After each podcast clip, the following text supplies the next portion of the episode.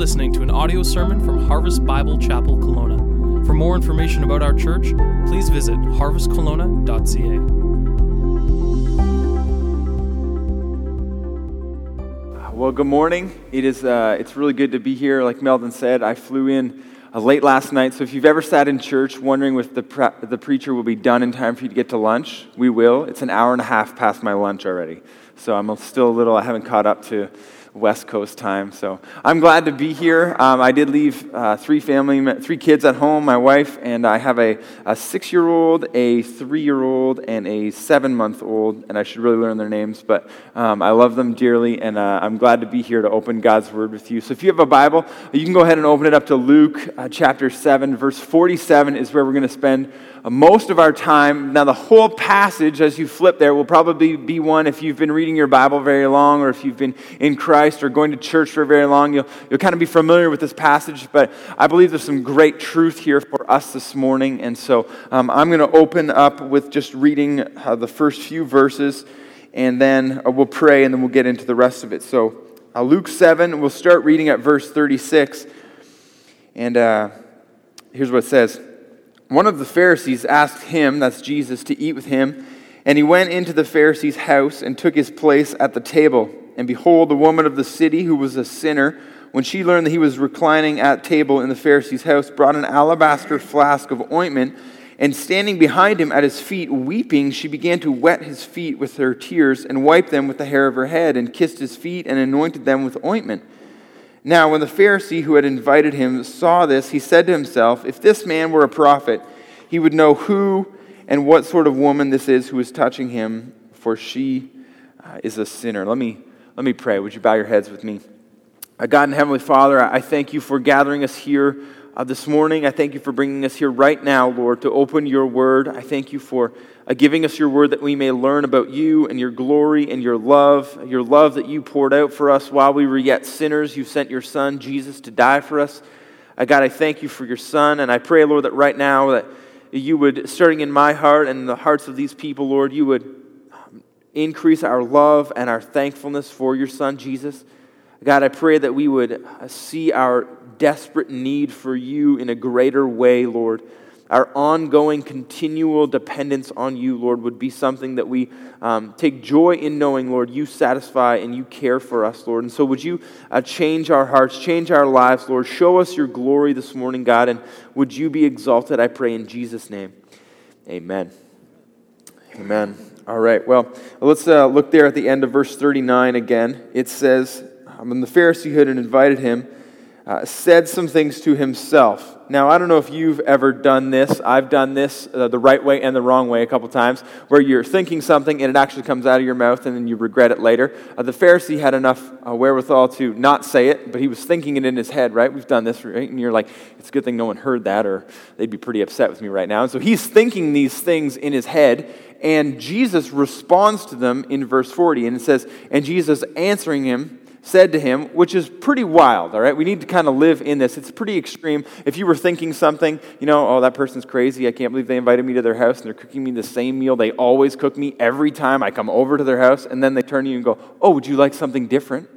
You'd be like, well, uh, no, no, I, am great with lasagna for the 12th time. Yeah, let's do this. Now, so Jesus says this to him um, Simon, I have something to say to you. Now, I don't know about you, but if I had Jesus at my house, and he took me aside and said, Karl, I have something to say to you, I'd probably be like, hold on while I get a pen and paper. I want to write down every word you're about to say. I never want to forget this message that you have for me. Anybody else be like that? You'd want to know exactly what Jesus had for you.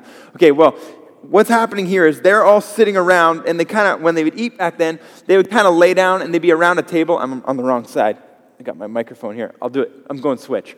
So you'd lay kind of like this, and the table would be here, and you'd kind of like reach off the table and get food. And so they'd be all kind of around, and their feet are sticking out. And that's why the woman could come to Jesus' feet. It wasn't like she crawled under the table and got to his feet.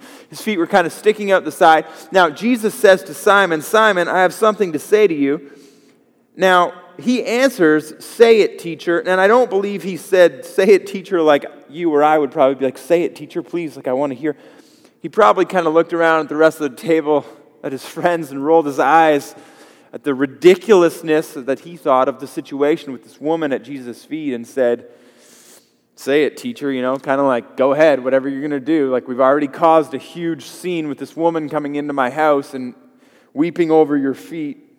So Jesus says this to him, verse 41. A certain moneylender had two debtors. One owed 500 denarii and the other 50. Comparison's kind of like a car payment versus paying off your mortgage, okay? When they could not pay, he canceled the debt of both. Now, which of them will love him more? So he's asking Simon this question. And Simon answered him, The one I suppose. And I love that Luke puts that in there because he knew that Simon was probably a little suspicious of this. What's this Jesus guy trying to do right now? What's he, is he trying to trick me or something? The one I suppose for whom he ca- canceled the larger debt. And he said to him, You have judged rightly. Then turning toward the woman, now again, you got to live in the text. Jesus says, Do you see this woman? And now I kind of almost laugh every time I read that because I'm like, Yes, everyone saw this woman, all right? This is as extreme as if someone came into your house and you were having a dinner party, climbed under the table, took your socks and shoes off, was crying over your feet, wiping your feet with your. Everyone in the room would be kind of like, what is going on? It was so strange, and nothing had been really addressed about this woman yet. And even at this point, Jesus hasn't even addressed her. And he's addressing Simon. He says, Do you see this woman? Yeah, yeah, everybody sees her, Jesus. I entered your house, he says. You gave me no water for my feet, but she has wet my feet with her tears and wiped them with her hair. You gave me no kiss, but from the time I came in, she has not ceased to kiss my feet. You did not anoint my head with oil, but she has anointed my feet with ointment. Now here's our key verse. Therefore I tell you, her sins, which are many, are forgiven, for she loved much. But he who is forgiven little loves little. And he said to her, Your sins are forgiven. Then those who were at the table with him began to say among themselves, Who is this who even forgives sins? And he said to the woman, Your faith has saved you. Go in peace.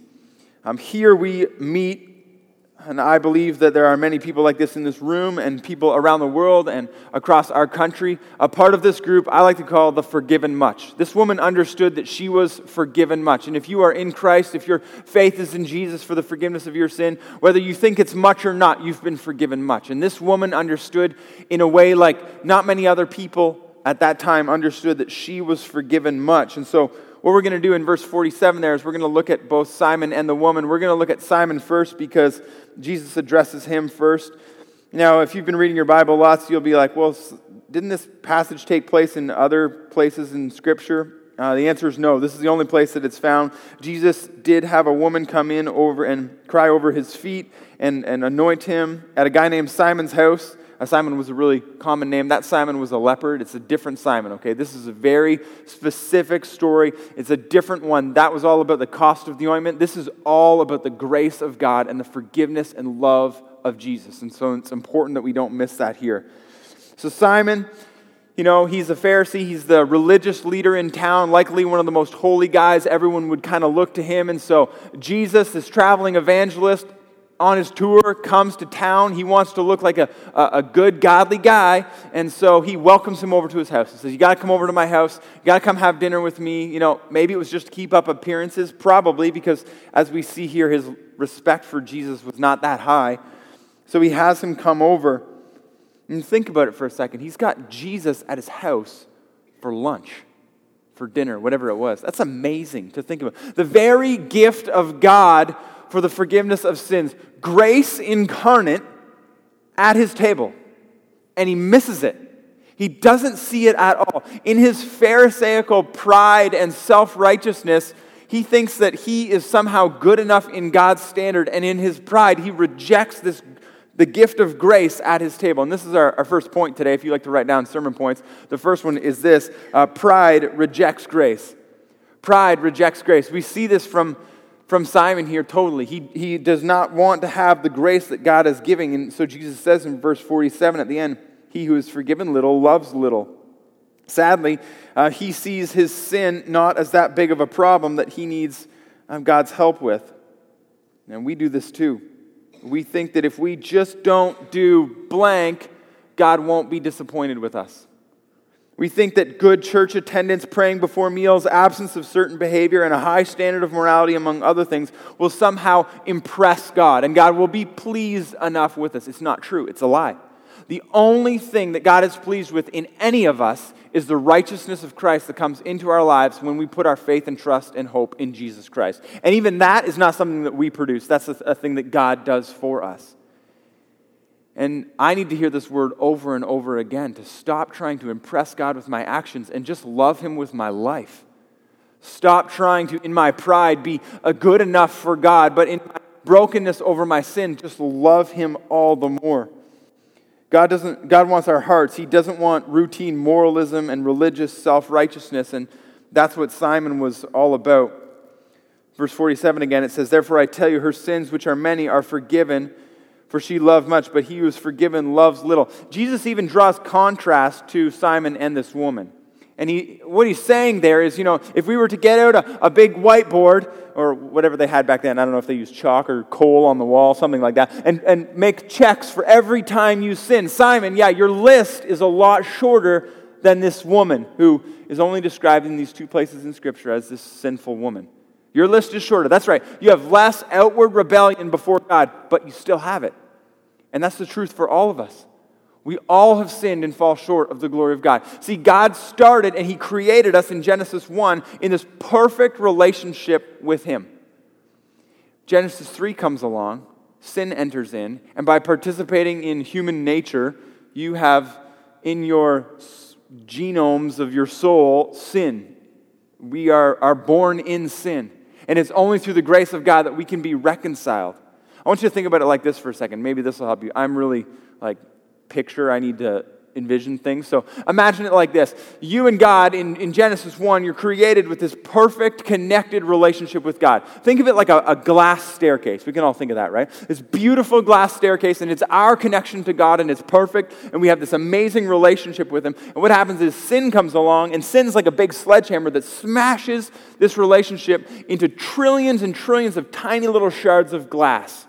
And those are our sin, and they hurt they hurt ourselves, they hurt other people that step on them all over the place. And there's nothing you and I can ever do to put all those little shards of glass back together. And in fact, when we're trying to please God and do enough routine, moral, good things to make God happy with us, all we're really doing is just sweeping up a pile of broken glass into a nice little pile. And for Simon, he's looking at it and he's like, Yeah, but my pile of glass is really small. Like, I've got it really packed in there. You know, the effects of my sin haven't been as far reaching as this woman's. Her shattered shards of glass are all over the place. The problem is the relationship still broke. And it's only through Jesus that it's fixed. Pride rejects grace. Simon has the answer at his table. The answer, the only one who can fix this perfect relationship back with God, and he's rejecting it. Now, we do this all the time. Maybe you're thinking, you know, I have never outwardly just been like, no, I don't need Jesus. But we reject help all the time. And in doing that, we're rejecting grace from God. When we reject help, we're rejecting the grace of God. Um, I have a, a neighbor who, uh, he's um, a, a, couple years younger than me, but last winter, uh, we got this huge snowfall. I know here in Kelowna it's just beautiful all the time, right? Except today is like the first cloudy day of the year. But we, we got this huge snowfall, and I had inherited a snowblower, which, if you want to will something to somebody in Ontario, that's a great thing to will to them, all right? They would love you dearly for that. So I had this snowblower, and uh, I, uh, my driveway's connected to this senior couple who lived, with, uh, lived beside us. And so we, I blow out my driveway, and I blow out their driveway, and I see my neighbor, and he's over here, and he's shoveling his driveway, and it's pretty long. And so I thought, you know, I want to be hands and feet of Jesus, right? I want to love my neighbor. This is practical. I can so I drive my snowblower over there, take it over, and I'm like, "Hey, Dylan, how's it going? Like, can I help you? I know you got to get to work. Can I just help you blow out the end of your driveway, or like I'll blow the whole thing for you if you want? I just want to help you, right?" And he's like, "No, no, I'm good. I'm good. I'm shoveling it. I'm fine." I'm like, "Are you sure? Like, I know your driveway is pretty long." He's like, "No, I'm fine." So I'm like, "Okay." So I drive my snowblower back, put it in the shed. I go inside. You smell like snowblower. So I have a shower, you know, have breakfast with the kids, go outside, get in my car, back into the driveway. Dylan's still over there shoveling snow. And I'm feeling so bad for the guy. It's like, oh, why didn't you just take the help? We do that all the time. Every day that we get up and we leave God's word on the shelf or somewhere that we don't go to it, when He has offered us the help and the counsel that's in it, we're rejecting the grace of God. We're rejecting the help that He has for us. Every day that we start and we don't get on our face and desperately call out to God in prayer, saying, Please, I need you. I can't do this on my own. He's said, I will listen. Ask, beg, seek, knock. It will be opened. Come to me. all who are weak and heavy laden, and I will give you. He wants us to come to him. And often we reject the grace of God. We reject the help that he has for us. And I want to encourage you this morning to embrace your complete incompetence apart from Jesus Christ. Embrace your complete need for God and go to Him with arms wide open, with a heart wide open, seeking to be filled and sustained and strengthened by our awesome and our powerful God. We can't honor God as employees or parents or spouses or students or children or teammates or friends or even followers of Jesus without Him. It can't happen. There's no honor to Him in that, in us doing it on our own. Now, often, as followers of Jesus, what happens is we say, You know, God, you have taken care of the biggest problem of my sin. Thank you very much. Now I'm going to try and take care of all the other little problems in life, which is, it's foolish. Because he said, I will take care of this big one, and I'm here to help you. I've given you my Holy Spirit to help you through every day of the rest of your life. And we don't lean on him, and we don't go to him like we ought to. And we begin to fail in all sorts of ways, like Simon fails. And, and so I wrote down these four things. You can write them down. They're not going to come up on the screen, but these would be pitfalls that happen. Uh, when we begin to, in pride, reject grace, okay? And here's, here's the first kind of pitfall that we fly, fall into. Uh, we try to live without God. This is ignoring His counsel, ignoring His word, ignoring going to Him in prayer. We try and uh, struggle through all of life's difficulties on our own. We think that, you know, we can somehow do it and we will manage. We can't. We can't. And we need, we need God's help. We try life uh, without Him. Second, we, we lie to ourselves about the severity of sin. We just straight up, we're like, it's, it's not that big of a deal. Yes, it is. Sin is a big deal. Any and all sin is a big deal. Sin is what God had to send his son Jesus to die on a cross to atone for in my life, in your life. Sin is a massive deal. But like Simon, he for sure was lying to himself about, you know, it's not that big of a deal, you know. It is. Our righteousness is not enough. We lie to ourselves about the severity of sin. Sometimes we even begin to think we're kind of in the clear. You know, we look back over the last week and it's like, you know, I haven't, I didn't fall into the same sin patterns that I was two months ago. You know, I'm doing pretty good. You know, yeah, I haven't been sinning a whole lot. You know, God must be pretty happy with me right now. No, we still have sin.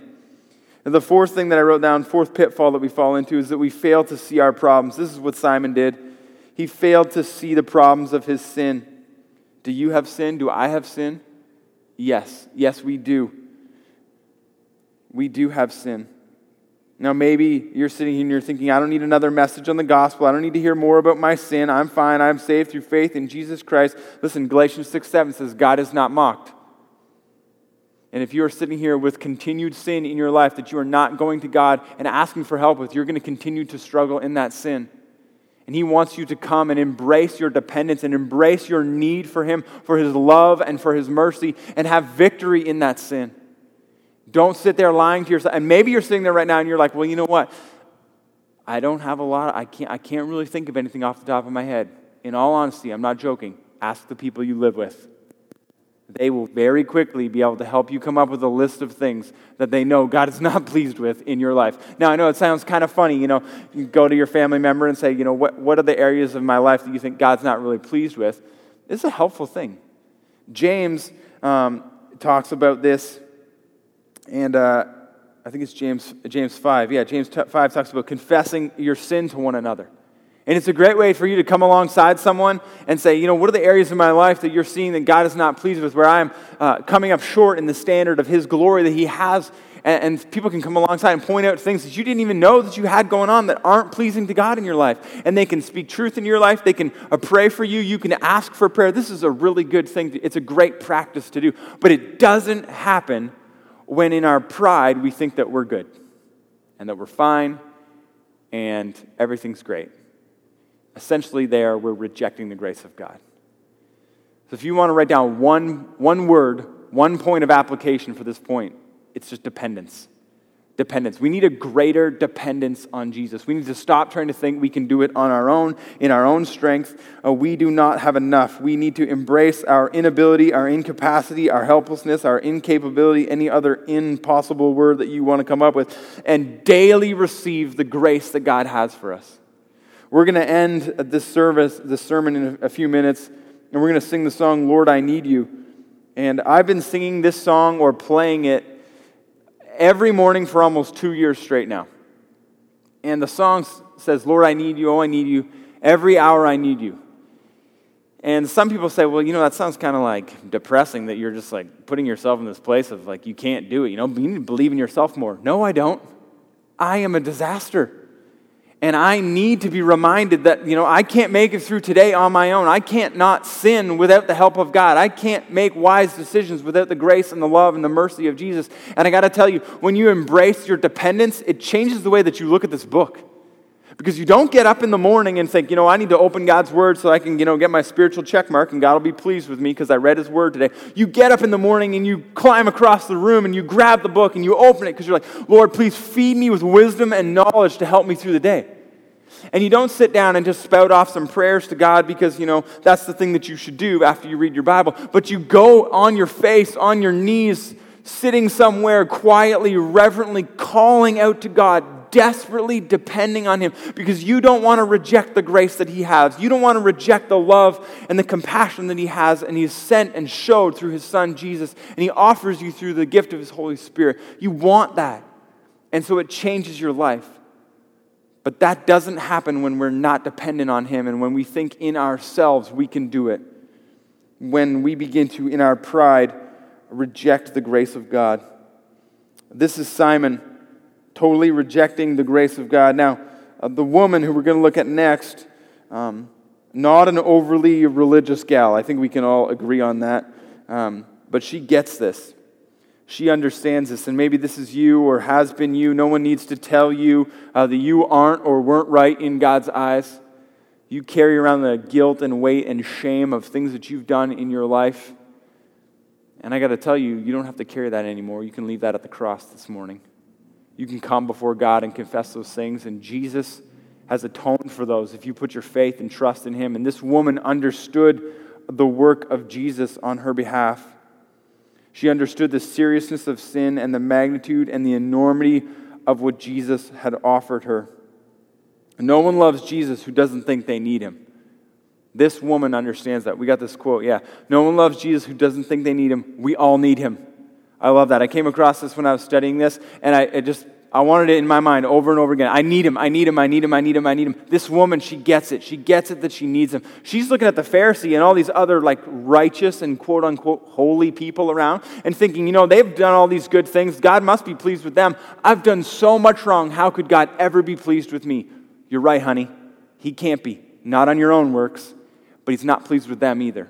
It's only through the work of Jesus Christ that God is pleased with any of us. It's only through the work of Jesus on the cross atoning for our sin. Christianity, salvation in Jesus Christ is not about what you do for Him, it's about what He did for you. Yes, then your life is a response, this changed heart of, I love Him and I don't want to go back to those things because I know He died on the cross for those things. But it's not a trying to please Him to get that forgiveness, it's a thankfulness and in this woman's life, we see she's broken over her sin. But I don't believe she's broken and crying and weeping over Jesus' feet, just feeling bad about her sin. I believe she's also weeping and crying because she's so thankful for the work of Jesus. And so, this is point number two this morning brokenness loves grace. Brokenness loves grace. This woman has received the gift of God, the gift of salvation, and she loves it. A question that I've always had was well, when did this woman get saved? Like, when was the moment that she, you know, came into the kingdom? This, this scene here in, in Luke 7 is a scene of her pouring out her love from her brokenness over her sin and a thankfulness for her Savior. And if you're a, a grammatical person, um, in verse 47, when Jesus says her sins are forgiven, that's a perfect tense thing, which is meaning she's already in a state of forgiveness. It's already happened. So when did that happen? I don't know, but it happened before this scene. In my mind, I like to, you know, try and figure out, well, well when could it have been? If you look earlier in Luke uh, chapter 7 at verse 18, it says that messengers from John the Baptist come to see Jesus. Now, I'm not saying this is exactly when it happened, but it would have been something like this. Because Matthew records the same thing, and, and he records that when the messengers come, which would probably have been the same day or maybe the day before, they ask him, you know, uh, we're here on behalf of John the Baptist, are you the Messiah? And Jesus answers, but then he goes into the sermon. And in that sermon in Matthew 11, 28 through 30, he says this Come to me, all who labor and are heavy laden, and I will give you rest. Take my yoke upon you and learn from me, for I am gentle and lowly in heart, and you will find rest for your soul. For my yoke is easy and my burden is light. I don't know if that's the sermon that that woman heard. Maybe she was watching Jesus as he walked down the street and he healed some blind, deaf, lame, mute, crippled person who was lying there. And she saw his mercy and his grace poured out on that person. Maybe she was there when he was feeding 5,000 people and she was sitting in the back and no one had ever loved her or no one had ever cared for her. And all of a sudden, someone is just giving her food and preaching the words of eternal life. I don't know what it was, I don't know exactly when it was, but at some point she understood the weight of her sin and the work that Jesus was about to do on the cross, and she couldn't help but believe in him. She couldn't help but come to him and put her faith and her trust in him. And she knew it wasn't about what she could ever do. She couldn't perform enough good deeds. It was all about Jesus. And so, Jesus, in our lives, it's the same thing. In our pile of broken glass, and some of you today, your sin is not just a neat little pile of broken glass, but the effects of your sin have hurt lots of people around you. The shards of your broken glass have been kicked all over the place, and there's pain and hurt all over the place. Let me tell you, the scars of the sin are still hard.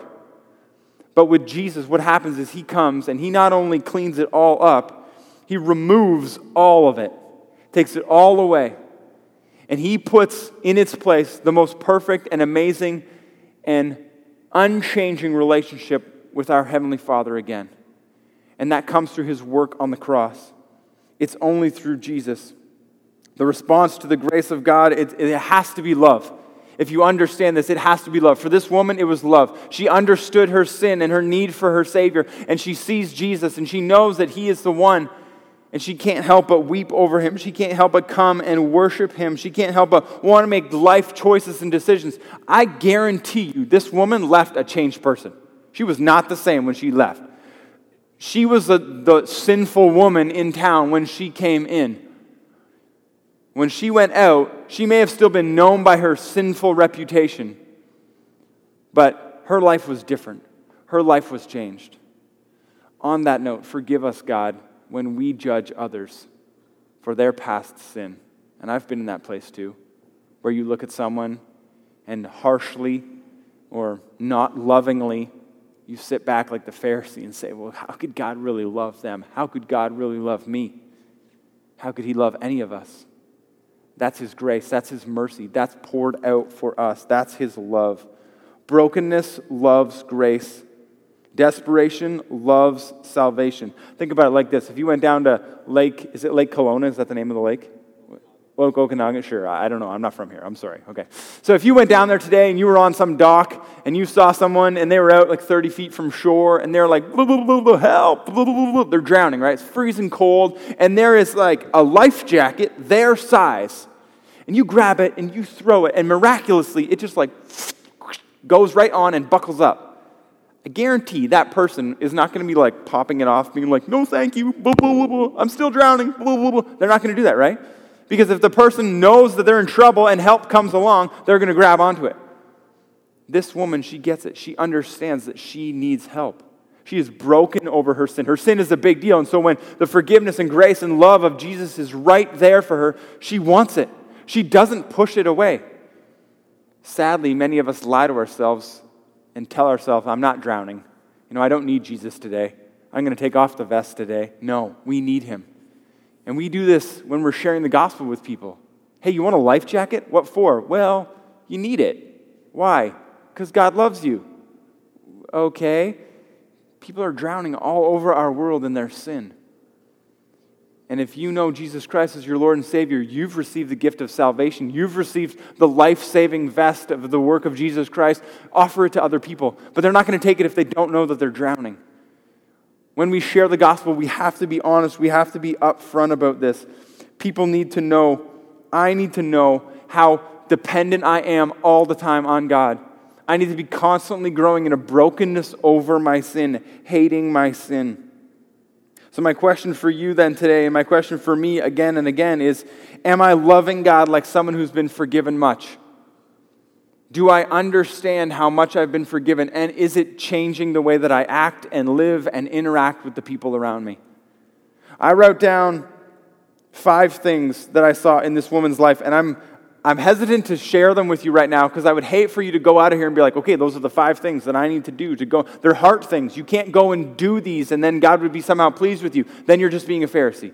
But if you're like, God, I want you to change my heart, I want you to work in me, these would be five things for you to pray that, God, would you please do these things in my life?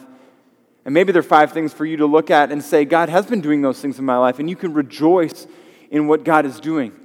These are five things that I saw from this woman. The first one is pretty obvious. It's just that she was broken. She was broken over her sin. And this wasn't just like a, she felt bad about what she did.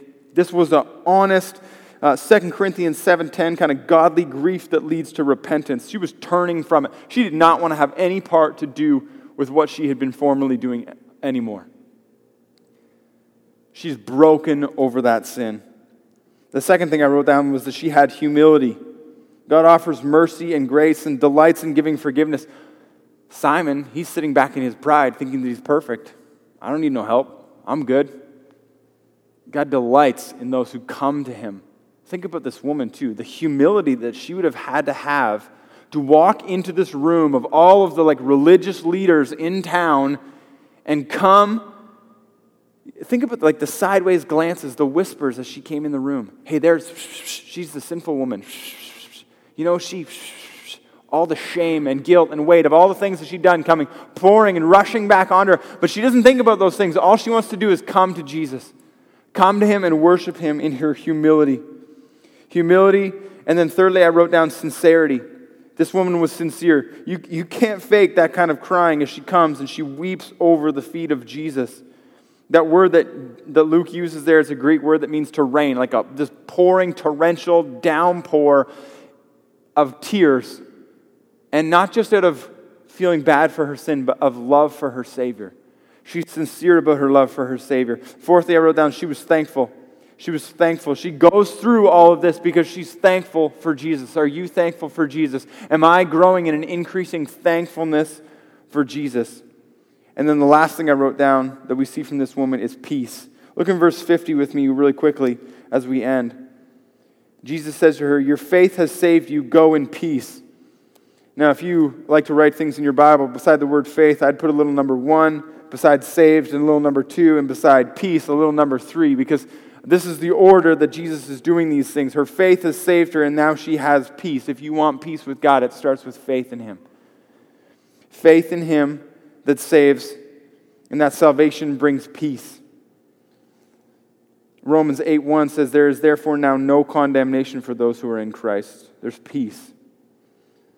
2 Corinthians 5:17 says if anyone is in Christ he is a new creation. The old has passed away and behold the new has come. There's peace. There's a new life that is in Christ. There's a new life that comes but the old life has to be getting rid of. And we need to be broken over it. We need to be moving past it saying I don't want to have any part of that in my life anymore. Pride doesn't see much need for the work of Jesus.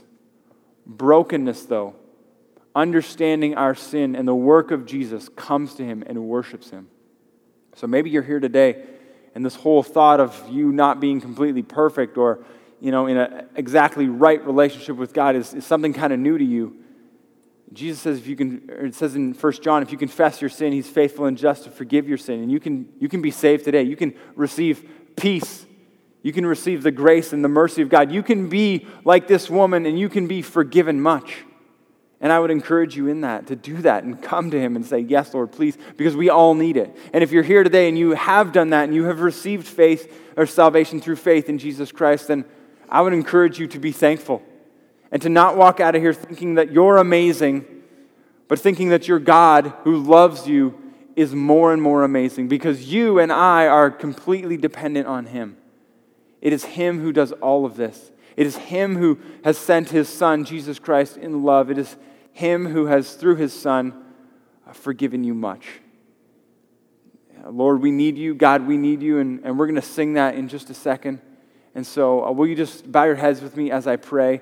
And then we'll, we'll sing the song as a prayer. God, I thank you for your word. I thank you that you have uh, taught us about our need uh, for you. Lord, you have uh, revealed that. You have showed that, Lord. And I pray, God, that this morning, um, as you are doing in my heart in ever increasing measure, showing me my utter need for you and my complete inability to please you on my own, Lord, how desperate I am for you, God, you would please do that in the lives and the hearts of the people in this room right now.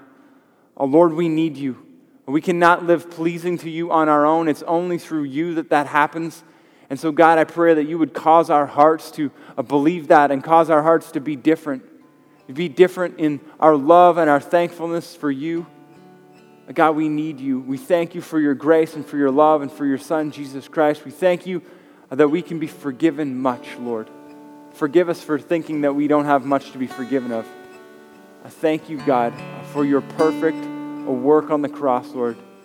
Your saving work, Lord, that forgives us all that we need. In Jesus' name, amen.